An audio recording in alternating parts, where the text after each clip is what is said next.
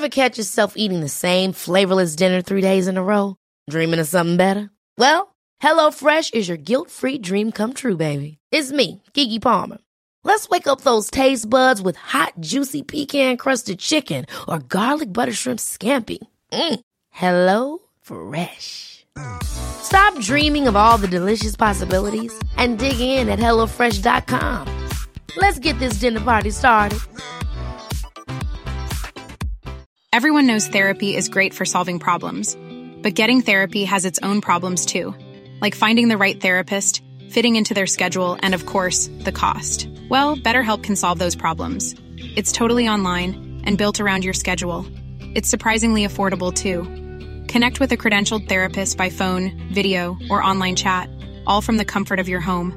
Visit better help dot com to learn more and save ten percent on your first month. That's BetterHelp, H E L P. Here's a cool fact. A crocodile can't stick out its tongue. Another cool fact, you can get short-term health insurance for a month or just under a year in some states. UnitedHealthcare short-term insurance plans are designed for people who are between jobs, coming off their parents' plan, or turning a side hustle into a full-time gig.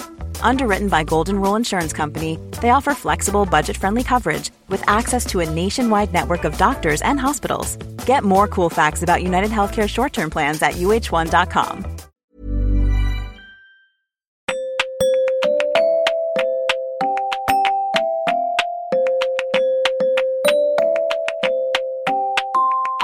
Welcome to episode seventy-one of the Women's Running Workshop, and we're treating you to a bonus Workshop Pro episode just before Christmas. I'm your host, Esther Newman, and in this episode, Holly and I are on the receiving end of much wisdom from running coach Laura Fountain. Laura has worked with women's running for years. She writes a column every month for us, and she's the brains behind all of our training plans. If you've torn one of these out of the mag in the last few years, you have Laura to thank for making it to the start line. We have a chat with Laura this time because we want her expertise to make us better runners. First of all, we find out how she started her running journey, which is comparatively recently, and how she got into coaching. I want all her advice on setting up my own running group, and Holly wants to know how to join a group without feeling nervous about being at the back. We then ask her about our goals and how to achieve them. Holly wants to make the time to run more regularly, and I want to know if I can run double A races in March. Spoiler, I can't. We're going to be running one workshop per month with a revolving door of coaches, nutritionists and health experts, so do please drop us a line on W R podcast at anthem dot co dot U K with any questions you might have. Please rate and review us wherever you listen to your podcasts. These reviews mean the world to us and really help us to keep this podcast going. And guess what? If you like this podcast, you'll love Women's Running Magazine. If you join Women's Running Plus right now, you'll get our fab magazine delivered to your door every month, and you'll get a free base layer from Zero Fit worth forty pounds. Just go to shop. womens running dot co dot U K and enter X twenty-one W R pod at the checkout. Right, well, hello to Laura Fountain is joining us today on the podcast, which is very exciting. Hello, Laura. Hi. Hello. Um, so Laura is joining me and Holly because we asked her to, because she's amazing, because she works with women's running and has done for... Um, a very long time. How long have you worked with Women's Running for? Um, definitely four years, probably longer than that, because I know my son's four and I was writing when he was born. Not literally when he was born. Um, she never stops. That would have been multitasking. But yeah, from definitely four years ago. Amazing. So yeah, and you're, you're part of the fabric of Women's Running because you've been writing a column ever since and and always since I've been on board. Um, yeah, so you've been sort of writing about your experiences as a as a running coach, as a parent.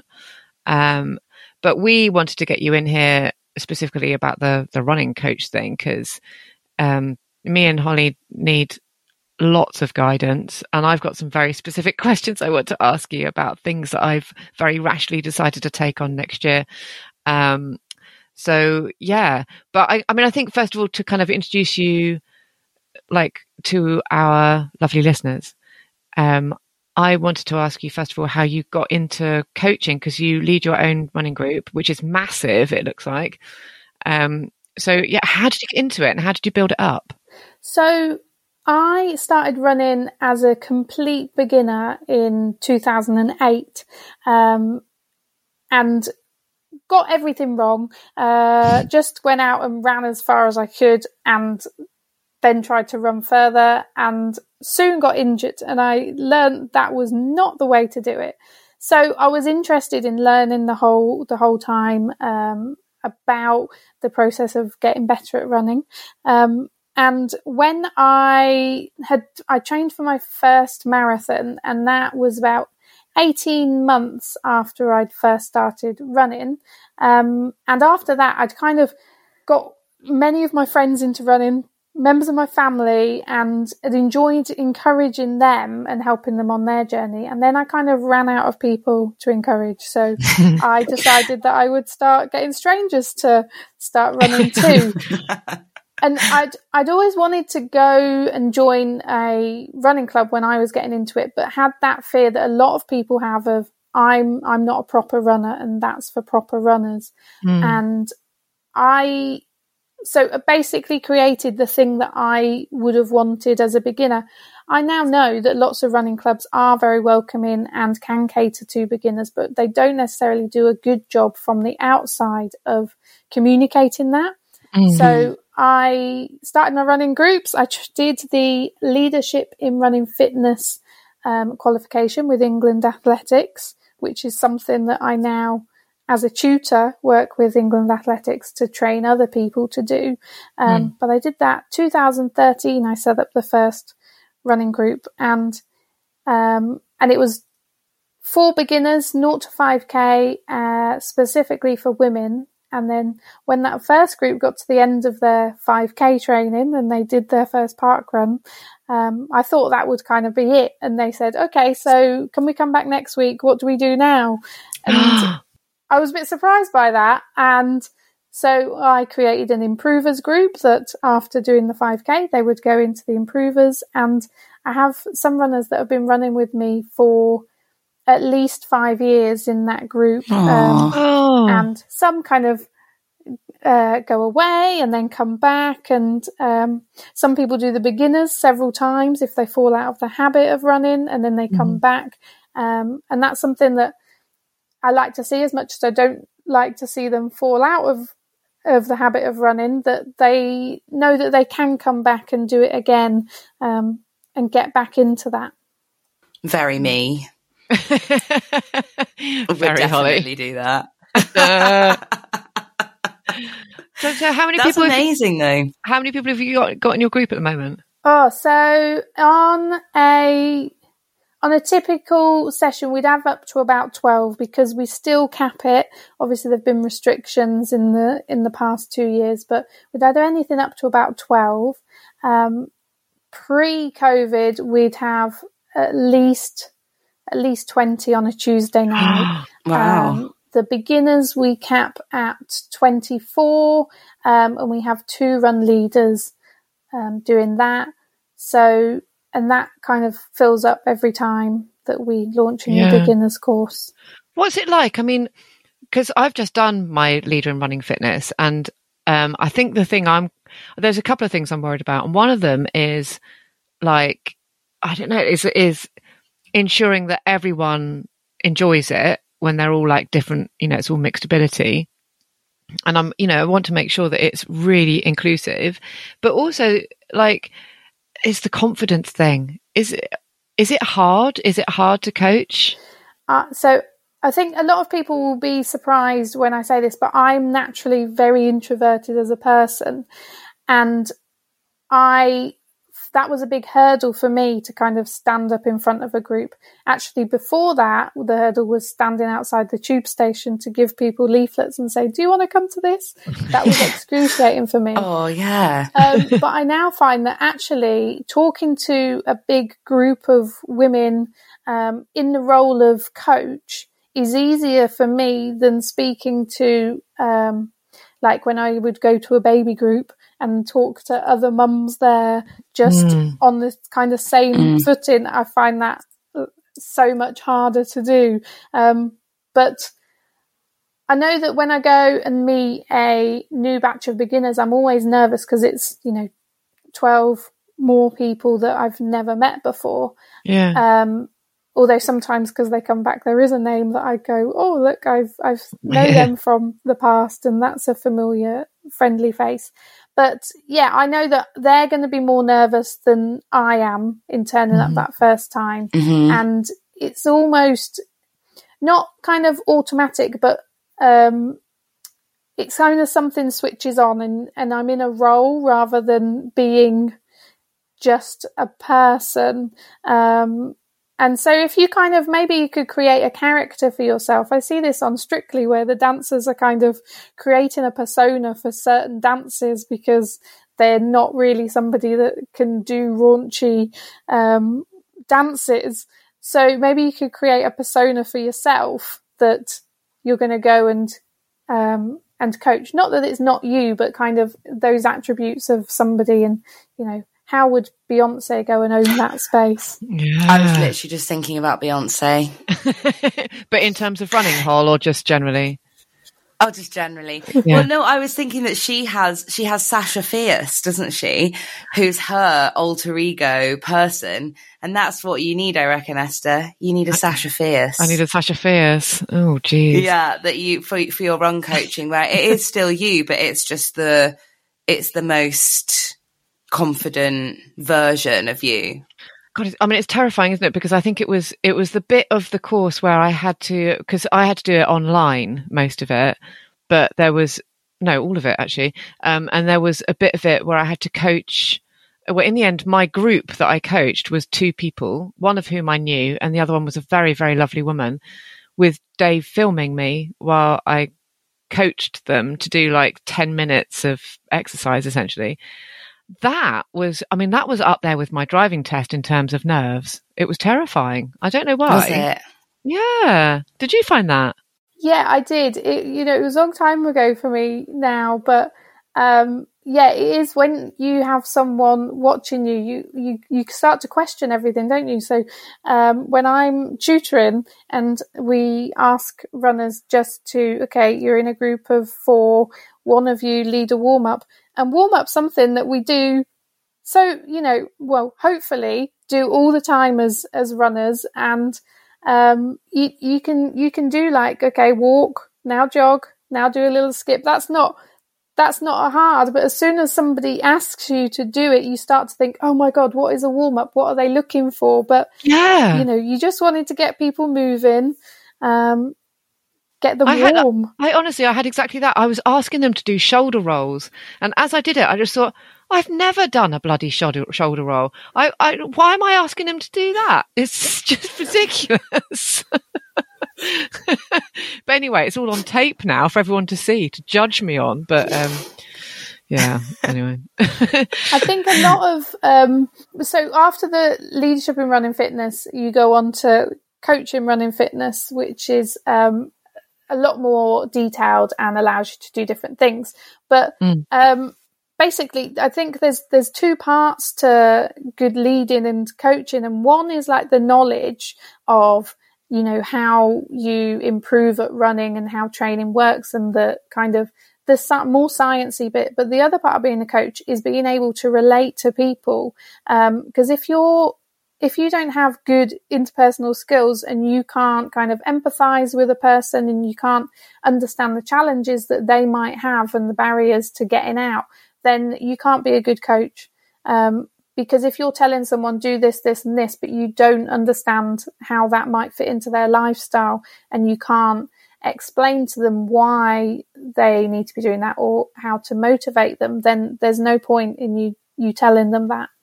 Yeah, yeah, I get that. So you already um, have a lot of the skills that you probably need to, to be effective in that role, but you don't recognise them. No, I really don't. um, yeah, it's yeah, it's going to be it's going to be an interesting little journey next year. I think I haven't decided whether or not to do the coach and running fitness, um, which is a four four day thing. Uh, you do. Three days of learning and one day of assessment. Uh, okay, yeah. Yeah, so I might, I might, I don't know yet, but um, I'm just waiting for my D B S check to come back at the moment to tell me that I'm not a criminal, and then I think I can go ahead. It's always so, so illogically scary, that, isn't it? No, God, it's, it's it's like driving and you go past a police car and you immediately just think, oh God, what's wrong yeah. with my car? I uh, always do I think actually that have it's, a driving it's license? Me. Yeah, it's always me. Oh God. um, So, um, well, I, I had some questions specifically about my training. Is it all right if I just fling it at you, yes. Laura? Is that okay? Yes. And I know that Holly's got some as well. Um, yeah. Because we've both got different, well, goals, I guess, for next year. Um, but I'm like sometimes, I don't know, even after our, after our last chat, I'm I'm so unsure about whether to even wrap them up as goals, because it feels like too much of a, I don't know, a, a kind of stick to beat myself with. You the same? Yeah, we kind of laid out times for our, for ourselves for half marathons that we're doing in March. Yeah. And then, and we, we talked about it on the pod, and we got some advice about training and, and how we could try and achieve those times. But then we kind of went away and spoke about it afterwards, and we were like, why are we aiming yeah. for those? Is it because we actually want to achieve those times, or is it just because we feel like that's the next thing that we should do, when in fact running is the joy in itself kind of thing? Yeah, it is. That's that, not to undo anything, all the lovely things that Tina told us to do. No, no, no, but. no, not at all. But I guess it's it's also because I know that there is no way that I can run any race at all without having in big neon kind of numbers behind me the, my best time for any of those mm. races. I've always got it. So it's like, even, you know, when I did that Relish Running thing, which goes under two tunnels, and it was a ten K, it was just a ten K.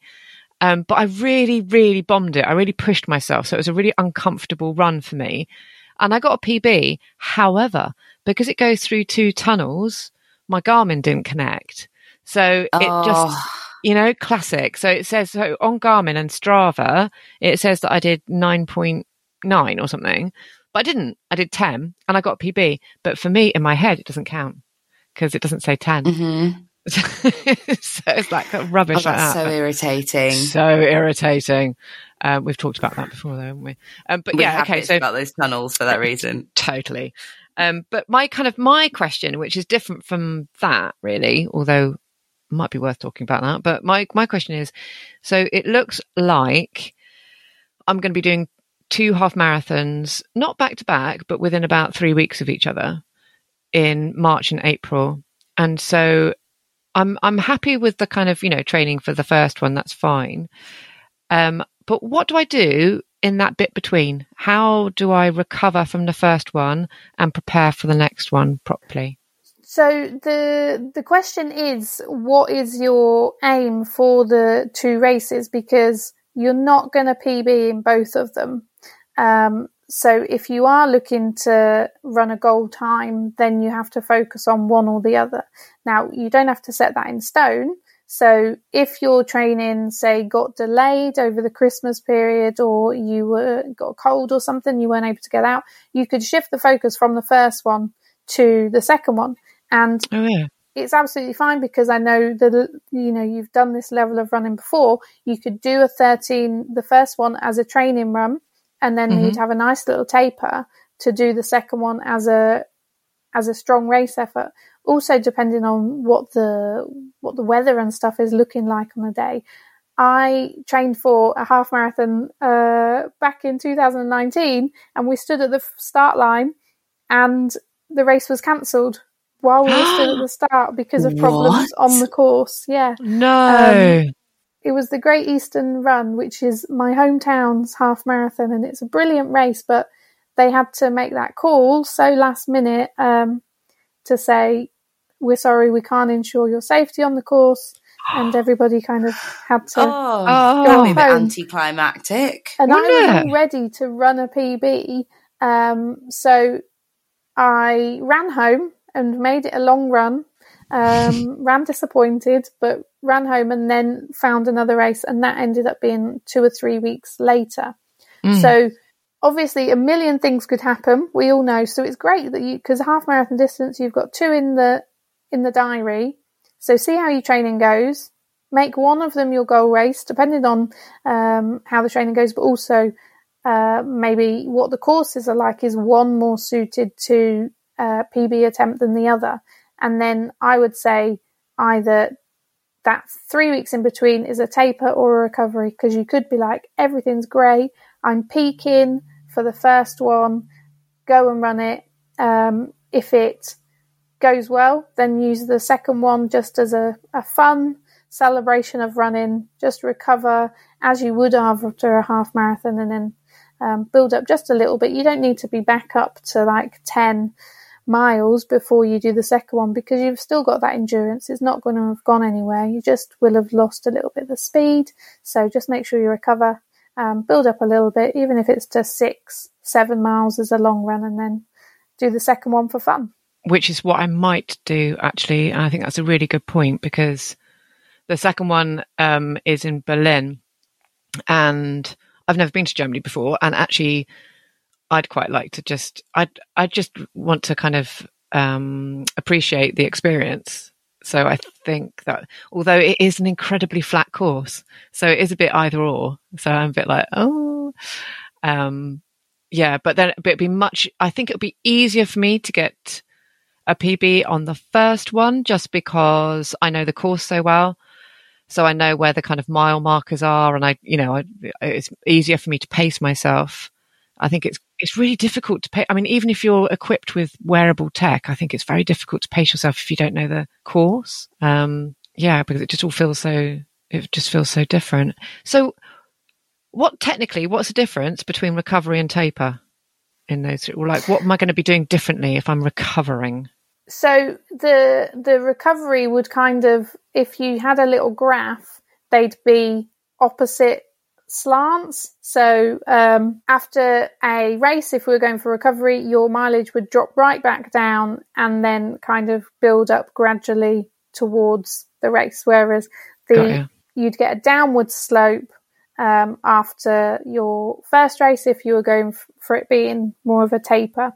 Mm-hmm. Um, Never knew that. Grade, yeah, up, I didn't yeah. know that. Yeah. So that first week, if you were recovery, for me, a good recovery week um, is minimal running. So I might go out for twenty minutes uh, on a Tuesday, see how my legs are feeling, maybe do five K and then a bit more at the weekend. But that first week, even if you did nothing that first week, that is absolutely fine. Maybe some swimming or something, and then mm. build back up. Um, but gradually add in a bit more. So the second week might be, depending on what level you're at and how your legs are feeling, you might do um, two or three midweek runs if that's what you're used to. But again, keeping them easy, n- not really doing any speed work, um, and just extending that long run at the weekend a bit more as well.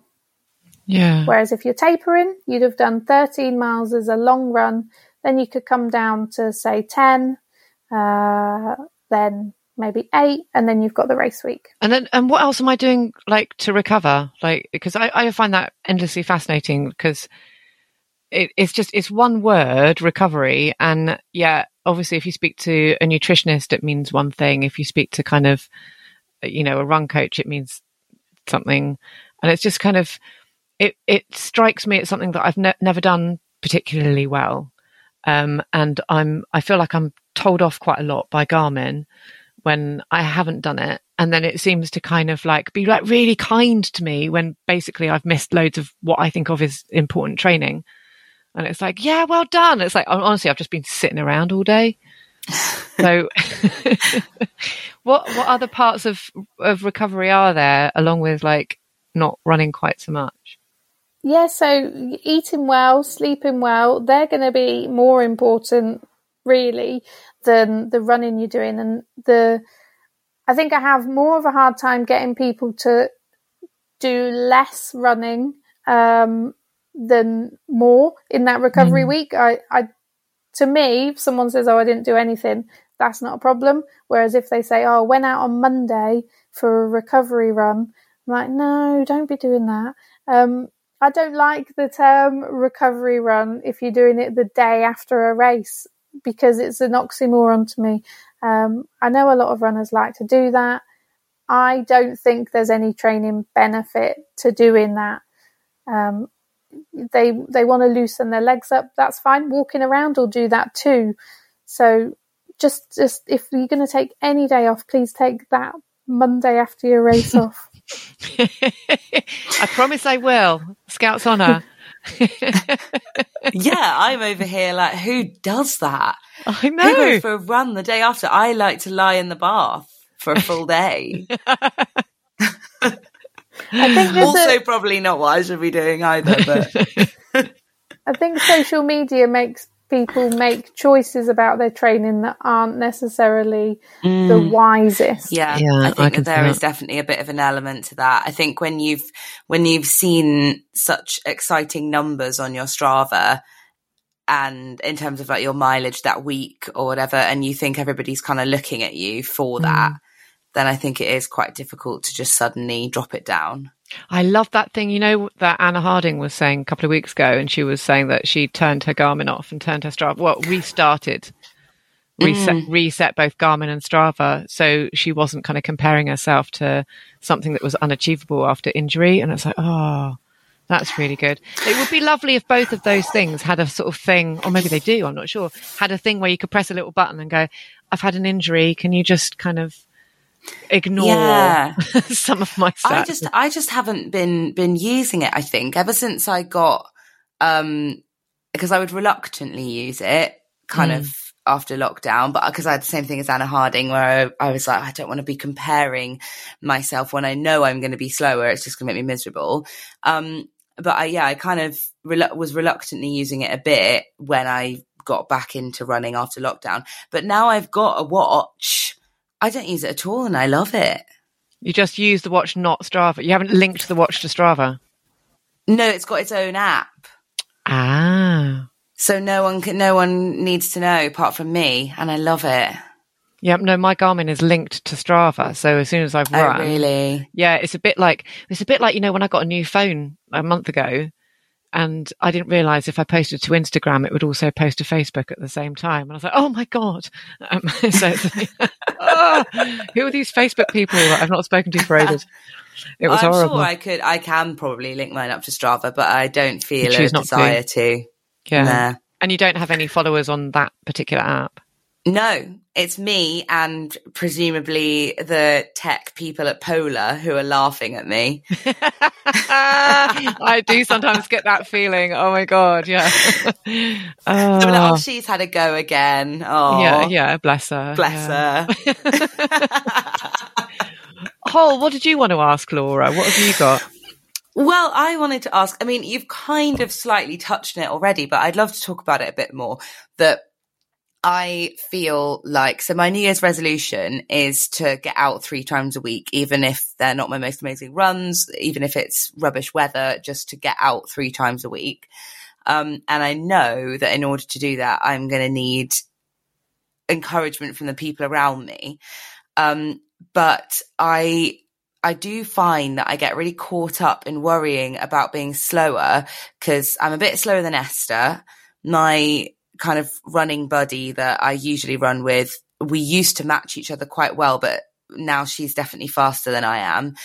And with a run club as well, I, I just get nervous about joining something where I might be, it's, it's actually even, it's less about my own hang-ups and more just about the fact that, is that good for my training? I feel like trying to match pace with people that I can't is probably not a good idea.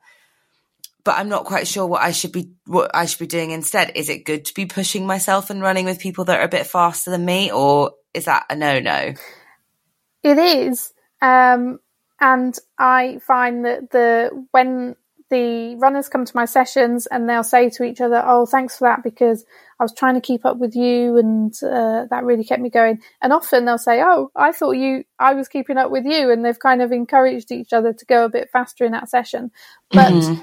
Um, not every session. So as they would come to me once a week, maybe, and then do their own thing at the weekend. Yeah. You should be training with someone faster, maybe once a week, doing and making sure you have one easy run on your own. But there's a way that you can adapt that. So when I do sessions in the park, obviously I've got to adapt it and make it accessible to all different speeds of runners. So you could do, if you were doing a, a longer run with a, a friend, they could do little loop backs. So they run, and every kind of two minutes they loop back, catch you, catch up with you, and then you yeah. carry on. Um, or you could be doing an interval session together in the park, and you're you're both doing a small circuit, and you'll take your recovery together. Um, but you'll be doing different speeds during your efforts. Okay, actually, yeah, I think that makes sense. I think because I think it's also reassuring to hear that, of course, you do this, but I wouldn't think about this being on the other end of it. But that as a coach, you do think about the fact that people are going to have different kind of levels and pacing, because that's one of my big fears. I'd love to do a run club once a week, say, but I'm nervous that I will turn up and I'll just hold the group back, or they'll honestly just be like, where did she go? And I'll be uh, several miles behind.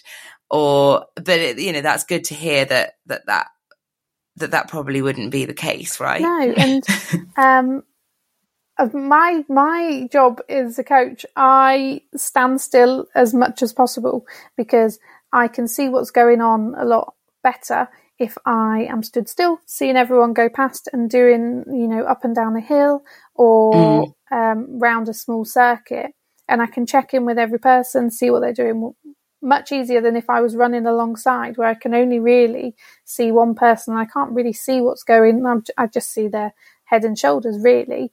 Um, so we do we do small loops or up and down a hill. So everyone, everyone worries about being the one at the back, but if you're doing loops, um, you're only at the back for like the first one, and then everybody, you know, it's where does the yeah. circle start and end? So everyone has that fear. You might not be the slowest one, but even if you are, don't worry about it. Um, you're all there trying to improve or trying to enjoy the run and push yourselves, and it and it really doesn't matter. And there's a lot of um, support from the runners between themselves, and the people at the front don't care about what the people at the back are doing in terms of speed. They're all just there for a for a good run. I think it's easier for me as a coach to keep everyone together in that kind of um, structured session than it is on kind of a continuous run. So towards the end of the zero to five K course, once everybody's running continuously for like thirty minutes, they do naturally spread out. Um, mm. So we, I have a route that's lots of different loops around the um, around the park, and I can do little shortcuts in between. And also I get the runners to do little shortcuts with me to kind of keep that bunch um, a bit smaller. Oh. Mm-hmm. So email email the clubs or groups that you're interested in and say, hey, this is... This is me, this is what my running's like. Can you give me an idea of what your sessions are, what the speeds of runners that you have come in, and what sort of things they're training towards? I joined a running group, and it was but a long time ago now, um, maybe fifteen years ago. And I remember the absolute fear of joining it and, and, and being terrified of being at the back um, or forgotten about. And, and I also remember that what they did, which is not something that I'm intending to do at all, is that they had like um they had a speed test on the very first session where you oh my had, God, it was awful. You had to run around a small circuit and go around as far as you could within a set time. So I think we were given, I don't know, something like six minutes or something. And you just had to run basically as fast as you could for six minutes. And then where, wherever you stopped at that point, they could then separate us all out into the kind of ability groups. And I still remember that now uh, about how terrifying that was to do.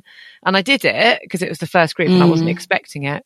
Um, but I definitely, I definitely pushed my, you know, it, it felt really weird to me because I just thought, well, I'm not going to run this when we do like a five K later on. I'm not going to be running at this speed. Yeah, you're going to leg it, aren't you? Because you're yeah. you're under pressure, and then you're not going to be in the right group because oh, it was, it was just terrifying. I would show off, yeah, uh, yeah, and then not be running my normal pace. I'm not, and I always think like if I'm if I'm going to be running a run group, like all, all I think about in my head is trying to encourage people that have never run or, you know, beginning to run right from the start. But also I have a little worry from a sort of, from a run leader perspective, which is, what if there are really, really good runners there? What do I do with them? Do you have that? Uh, well, I think that, well, you know, my running group is called Lazy Girl Running. It is clearly signposted as though we are for beginner runners and then kind of people that are not really taking it too seriously. We, mm. you know, obviously are pushing ourselves. Um, some of them are training for marathons. Um, some of them do get quite speedy, but essentially I think the name keeps, you know, it's it's, oh, it's very different yeah. from clubs. And there's plenty of clubs around here that if you're a speedier runner, you can go to. I do kind of signpost people once they've been running me for a while and say, hey, you know, you you would easily fit into any of these clubs. Um, mm. Sometimes they check them out. Sometimes they decide they, they want to stay with me. But um, I've never worried, because I've stood still, I've never worried that people are going to be loads faster than me and yeah. I'm not going to be able to kind of keep them in earshot. Um, I have gone out on my bike when I've been injured, but that's mainly for us to get from our start location to do two different places. Um, mm-hmm. Yeah. That's amazing, because that actually goes back to our last podcast, isn't it, when we were talking about like what we're going to call the running group. And, yeah. and makes me think, right, okay, I'll um, I'll I'll pull back on, on using the word harriers in the title then, and oh yeah, pretend, you know, I think Huns Who Run for Fun is still the way. I I I'm still concerned about whether I'll have to speak German if we do that. Oh yeah, of course. Sorry, I forgot. I forgot. Yeah. uh, Huns Who Run for but Fun. But something about fu- something about um. Yeah, like Lazy Girl Running, such a lovely name. It's, it's so, lovely, isn't it? Yeah, it's so inclusive. It's fun. It makes you feel like, like I'd, I'd always feel welcome in a as a self-proclaimed lazy girl. Yeah, I just and I'm I, I'm worried about using something like, like that. It does. I, I worry about think, using like uh, the word "fun" in the title only because yeah, let's not actually what? use the word "fun" in the title. Well, I did. I one of my like little shortlists was using the word "fun," and I just thought actually. No, because it, it it invariably isn't, so it's a misnomer. And I mean, it feels lovely afterwards, but I'm just saying that in the duration, it, you're, you're not. It's not like having a pint and a bag of crisps and watching a comedy show, is it? And then mm. the other the other thing is that m- what my concept of fun run, fun run. is is something that my dad used to do in the early eighties, where he would probably dress up as a woman and push a pram with someone else in it, and they would run two K around the park for charity. I don't know why they always had to dress up as a woman. Oh, there you go. Or a baby. I think it was always a grown man dressed as a baby. Um, what? I can't believe this image uh, right now. Can you not? Oh, this, this is what my no. Of, oh, fun runs aren't what is they used to like be. The, is, yeah, I did not realise a fun run involved things like this. I thought it just meant, oh, it's only two K, so it might be a bit more fun. No, it requires fancy dress, and I'm sure it's still true now. So, if you oh, ever have to, I'd love enter... to get involved. Well, I tell you what, there are there are a load of Christmas runs coming up where lots of people get dressed up, not necessarily as babies, um, but I think yeah. they yeah. So we could do that. That's proper fun. Yeah, I'm up for a, a, a dressed up Christmas run. Or you've got some interesting socks and. She's to well, actually, Laura's seen those on Insta, so because I know that you've got a pair as well, haven't you, Laura? I have, have the, you? the green, the green ones from a few years back, um, and they come out every year for Christmas Day park run and maybe a couple of runs either side. But they're going to, you know, they're going to take a while to get to that five hundred mile before they yeah, yeah, it's packed not... off to a new home. Yeah, it's it's just, they're a lovely pair of shoes, and it's just like I can't, I, I honestly can't see myself wearing these in August. But um, but yeah, I am. I and I haven't even broken them out yet. But I think next week, all of my running next week is going to have to be my little elf Brooks. yeah. Do with, they have bells on the laces? I don't think they do. I don't think they do, but that would be so mine extra. Had little tiny bells like cats wear, like oh. tied into the laces, which I did take them off actually because it was yeah. a bit annoying. Oh my God. Oh, that really is just screaming at people that you are a Christmas runner when yeah. you walk past, isn't it? yeah. Oh my God. I tell you what, it does set us apart from the New Year's Day runners who, you know, everyone should run and we should encourage all people to run. But, you know, being a seasoned runner, there is a part of me that it, when I do go running on New Year's Day, I don't want someone to say, oh, look at her going for her first ever run. Oh. Mm. Yeah. But if I've got Christmas trainers on on New Year's Day, people are like, yeah, right, okay, fair enough. She's seasoned enough to have a pair of Christmas yeah. trainers. Like, she's been out once before. She's been out once before, yeah. yeah. She went out on Christmas Eve, and now she's trying to make it look like she's a seasoned runner, and she always does this, yeah. Oh, crap. It doesn't work either way, does it? um. So, like, what... What advice do you have for me then as as a new as a new run leader, not a coach because I'm not, but as a new run leader, like how how do you keep on encouraging the the newbies? I mean, and how do you get rid of that kind of that concern about confidence? You know, you so you must have so many people that turn up that are just really, really nervy about setting off in the first place. How do you kind of keep a group together? How do you keep on motivating them? What should I do? The the best thing you have at your disposal is the other runners. So if you can get them to connect with each other, they'll do a lot of the work for you. So if you can um, initiate kind of any kind of conversations and do that initial ice breaking for them, Um, and try and get them, because you might be seeing them once a week, but if you can get them to meet up with each other um, another time during the week, then that kind of helps keep them going. And if one of them, so I set up a WhatsApp group for my beginners every time, so they can kind of share, oh, oh, has anyone out been out for a run today? It's really, really cold and miserable. I'm going to go in half. And they kind of encourage each other to get out there, or they see the others have done their training that week, and then they go, okay, well, I'll go. Um, and also to come back to sessions. If, if, if somebody says, oh, I missed last week, I'm not sure about coming to the group this week, and others will say, oh, don't worry, I haven't done my training, I'm still going to go. I'll go if you go. So forging those kind of connections is um, is important, and that'll do a lot of the lot of the work for you. We do things like, if they're really quiet when we're running, I'll play the alphabet game, and I'll say, okay, we're gonna do A to Z through um, bands, and I'll go, okay, I'll start with ABBA, and then someone else shouts out Blur, and we go all the way through, and then before they know it, they've been running for five minutes, but also found out a bit about my terrible taste in music. Just get some talking. That. That's a brilliant idea. I'd love to do that while I ran. Some kind of like I, I we've talked lots on the pod before about doing lots of kind of little mind games in our own brains, mm. but actually playing a little game with the people you're running with would be amazing. Yeah, I think that's some, yeah. that is really cool, because that, that is something that I wanted to. I mean, I know I've kind of asked that question, but I'm uh, from a slightly different angle. Because, I mean, this, this podcast is going to come out just before Christmas.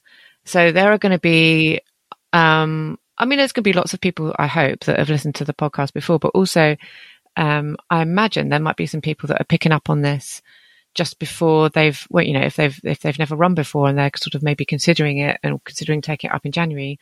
Um, and like, you know, a running group, obviously, is a really great place to start.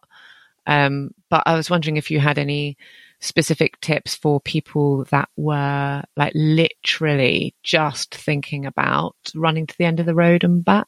Yep. I've, I've been there.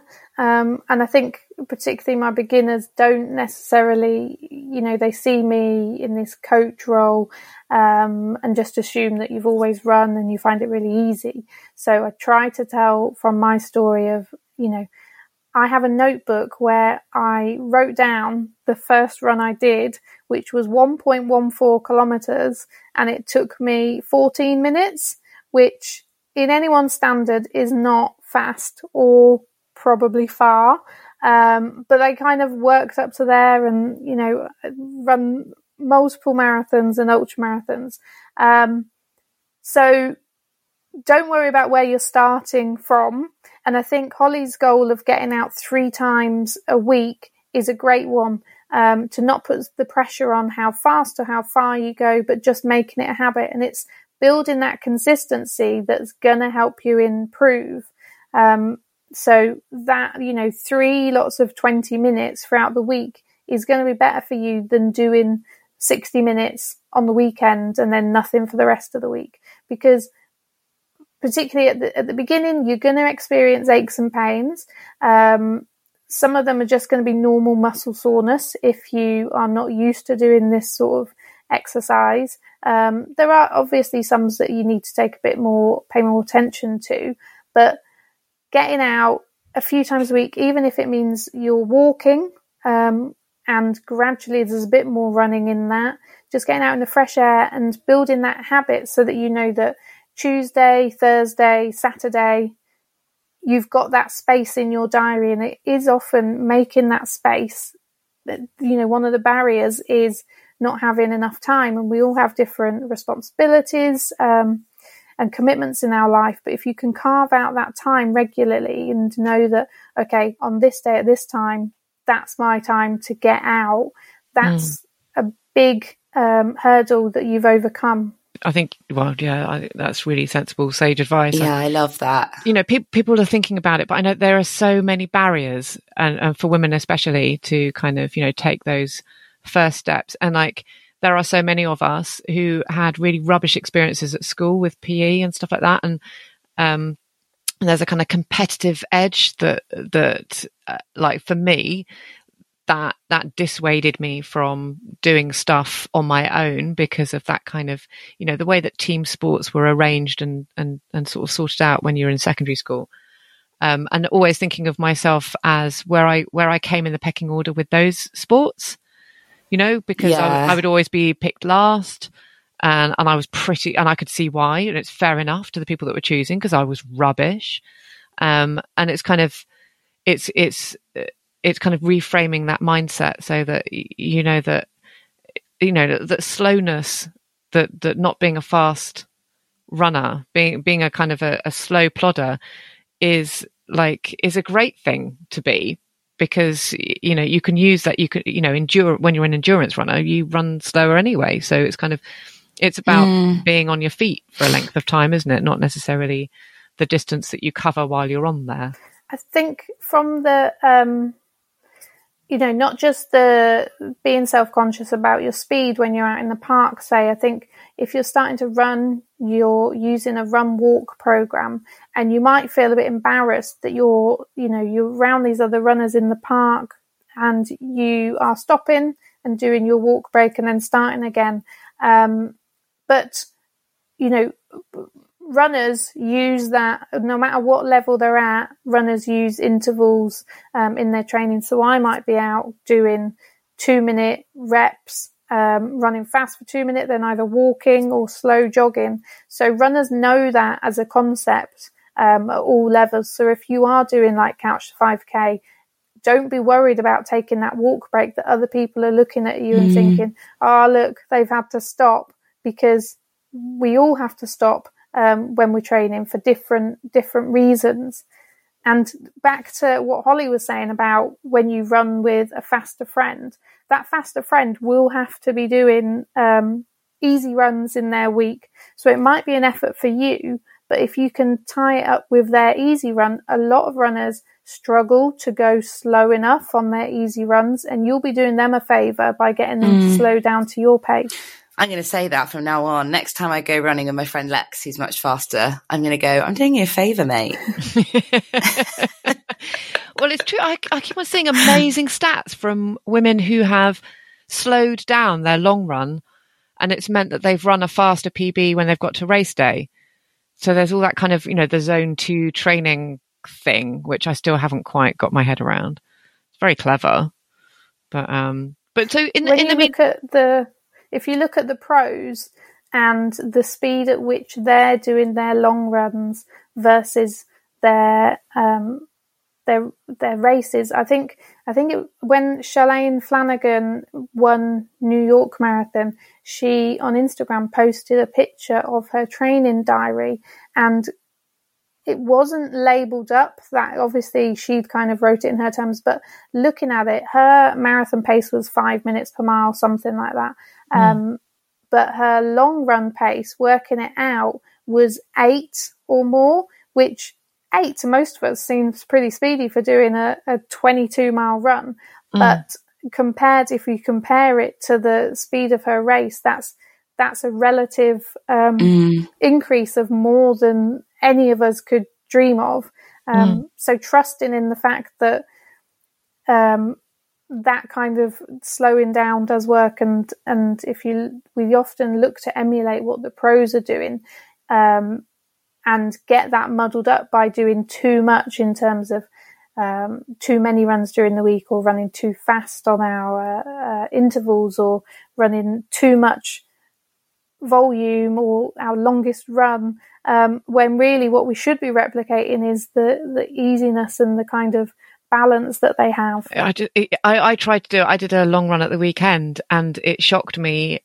Right, okay, this comes across as being the most big-headed thing, but it's not. I, I it shocked me how fast I did it, because I, I realised, because I had Tina's words ringing in my ears, I realised that I should have been doing it a whole minute per mile slower than mm. that, but it's just because I felt good running it. And she, I remember her even saying, don't be tempted, even if you feel good, to run it faster.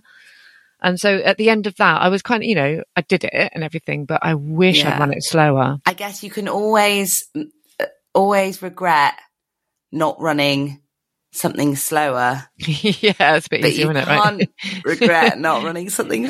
I'll work on that, but I yeah. think there's a kind of a parable in there. There is, there is a you oh, know, like don't don't run your race on a training run. You know, you don't want to have your marathon in, you know, three weeks before the race, and obviously not running that distance, but you don't want to have mm. your best run there. You want to have your best run on race day, and you mm. can mess that up by going too fast on that, you know, twenty mile run, particularly yeah. if you're doing it in the in a race condition, like you're doing a, a twenty mile race. You could definitely overdo it there. So um what I wanted to ask as well, so just to kind of wrap it up really, was I want to find out um what you're doing, Laura. What what um like, because me and Hol know what we're doing. We've got it staring mm-hmm. us in the face now, well, for, at least for the first quarter of the year. What are your plans with your running? Oh God, if I say it out loud, it's kind of having to hold myself yeah. right now, isn't it? You we don't um, have we think that all the time.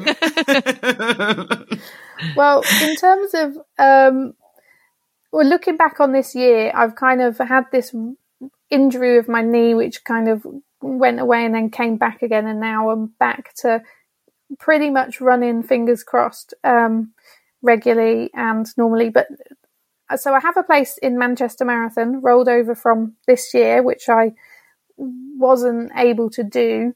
Um, so I'll be there, and I'm coaching a lot of runners that will be there too. Um, so I'm hoping to run that. But in recent years, I've been chasing um, times in the marathon, um, and I was chasing training for uh, qualifying for Boston, and then I did that, and now recently I've been like trying to get back to that. And I think that I'm going to run Manchester, but I don't think that's going to be my goal. Um, but I'm going to be forty next year, and I do need a goal. And so, as much as I never thought I would say it, I think I might return to running an ultra. Ooh. Oh my God. I'm, I'm enjoying running on the trails, and I think that's better for my um, slightly aging body um, and the various ailments that it, that it picks up. So, and I just enjoy it. So I want to do more trail running, um, mm. not be too concerned about the speed, um, and maybe aim for something a bit longer than twenty-six miles. Well, I'm not. I'm not going to press you any further. I think that's that's enough of a goal. It's enough of a goal. Mm-hmm. Oh yeah. My goodness, an ultra! That's I must amazing. admit, it is still a dream for me. I don't know when, but Jesus, I tell you what, it might be when I turn fifty. fifty K for fifty years. That has a ring to it. Oh, it does, doesn't it? That would yeah. be so cool. Yeah, because unfortunately it's not that far away, but um, yeah, it would g- give me enough. You're not that far away from smashing fifty K, I reckon. Uh, uh, yeah, well, that's a nice way to say that I'm not far away from smashing fifty years, which is oh. a slightly scarier concept, I think, in in many, many ways. But wasn't there, there's a thing, isn't there? Um, God, was it an email from you, Laura? I can't remember. It was a thing about the the nine, it was, wasn't it? The nine-ender phenomenon, yeah. yeah. Uh, about the amount of people that achieve a goal um in the ninth year of a decade compared to the first year of a decade, um and how it seems to have some massive motivational effect to do something before a big zero birthday, and and uh yeah the stats around race finishes and and times stacks up with this. Yeah. And, oh, there you go. Yeah. So I, I could do that, because I think before my fortieth birthday, I had a child and got married in that year. So I was definitely goal driven, but on, in some other kind of uh, level. um, so this would be a whole other thing. Um, but I was going to say, I won't hold you to that ultra, Laura, but um, I, I will definitely watch the space. Yeah, the the good thing is that the race that I'm eyeing up also has a marathon distance and a slightly shorter one, all running as part of the same event. So um, there's my A, B and C goals. Cool. Love it. What's your C goal, Hole? Not Stephen Seagull. My C goal? Yeah. um, I, oh, so A A is, am I... tell me which order I do this in. Is A the one that's a bit more difficult, or is A the one that's like I want to achieve that, you know, base level? A C is, is, the, is A is like shooting for the stars. Okay. B is okay. Getting to the moon. Okay, so C goal, getting to the start line of our half marathon. Honestly, just feeling, who knows what's going to happen with everything that's going on, and so mm-hmm. just being there and having done some training, I'll feel really excited about. B goal is to run like three training runs a week from January as I start to ramp up towards that that day, like mm-hmm. knowing I've got that under my belt. A goal, sub two and a half hours. Love it. Love it. Said with such confidence. What's yours? Uh, oh, God. Okay, right. Well, I know A goal is to do sub two. Mm-hmm. Uh, for the Bath half, probably, after having spoken to you, Laura, I think, um, and not for Berlin, because it's just it's just it's going to be foreign to me on many levels. So I think I should just be a tourist in in that one. And A and B. So A would be A would be to get round comfortably, both of them, and to not feel upset afterwards. I think mm-hmm. um, because I felt upset after my last two half marathons, no matter what time I got, just because of something I feel like I failed to do. So I just want to finish and feel all right. Um, B goal would be to, oh, maybe, maybe I'll split those two out. So A, A would be to finish. B would be to finish happy, I think. Mm. And C would be to finish fast. So cool. Yeah. Does that work? I think that works. yeah. Yeah. Great. Thank you so much for joining us, Laura. That was just so, so helpful for on many, yeah, many levels. So interesting. No yeah. problem. And I think you've started off my career as a leader in running fitness really well. I'm going to steal so many ideas from your Instagram. So sorry about that. I think I'm going to join a run club now. I'm feeling more confident about it. You can join Esther's. Join mine. Yeah, we have yeah. said that. I'm nervous yeah. Esther's friends are going to be too cool and fast. I, I, no, how's that going to work? I don't. I, I don't know people that are cool and fast, and I'm not cool and fast. So, please join me. I will. Oh, great! Um, thank you so much, Laura. It was lovely talking to you. Thank you. Bye bye. Thank you. Bye, Laura. Thank you for listening. Do please email us at w r podcast at anthem dot co dot u k with any questions or any running stories, as we'd love to include them in a future podcast. This podcast was recorded using Zencastr. The editor and composer was David Newman. Please hit like and subscribe. That way you won't miss the next episode. If you become a member of Women's Running Plus right now, not only will you receive our brilliant magazine every month, but we'll also send you a free base layer from ZeroFit worth forty pounds. Just go to shop dot womens running dot co dot uk and enter X twenty-one W R pod at the checkout. Happy running.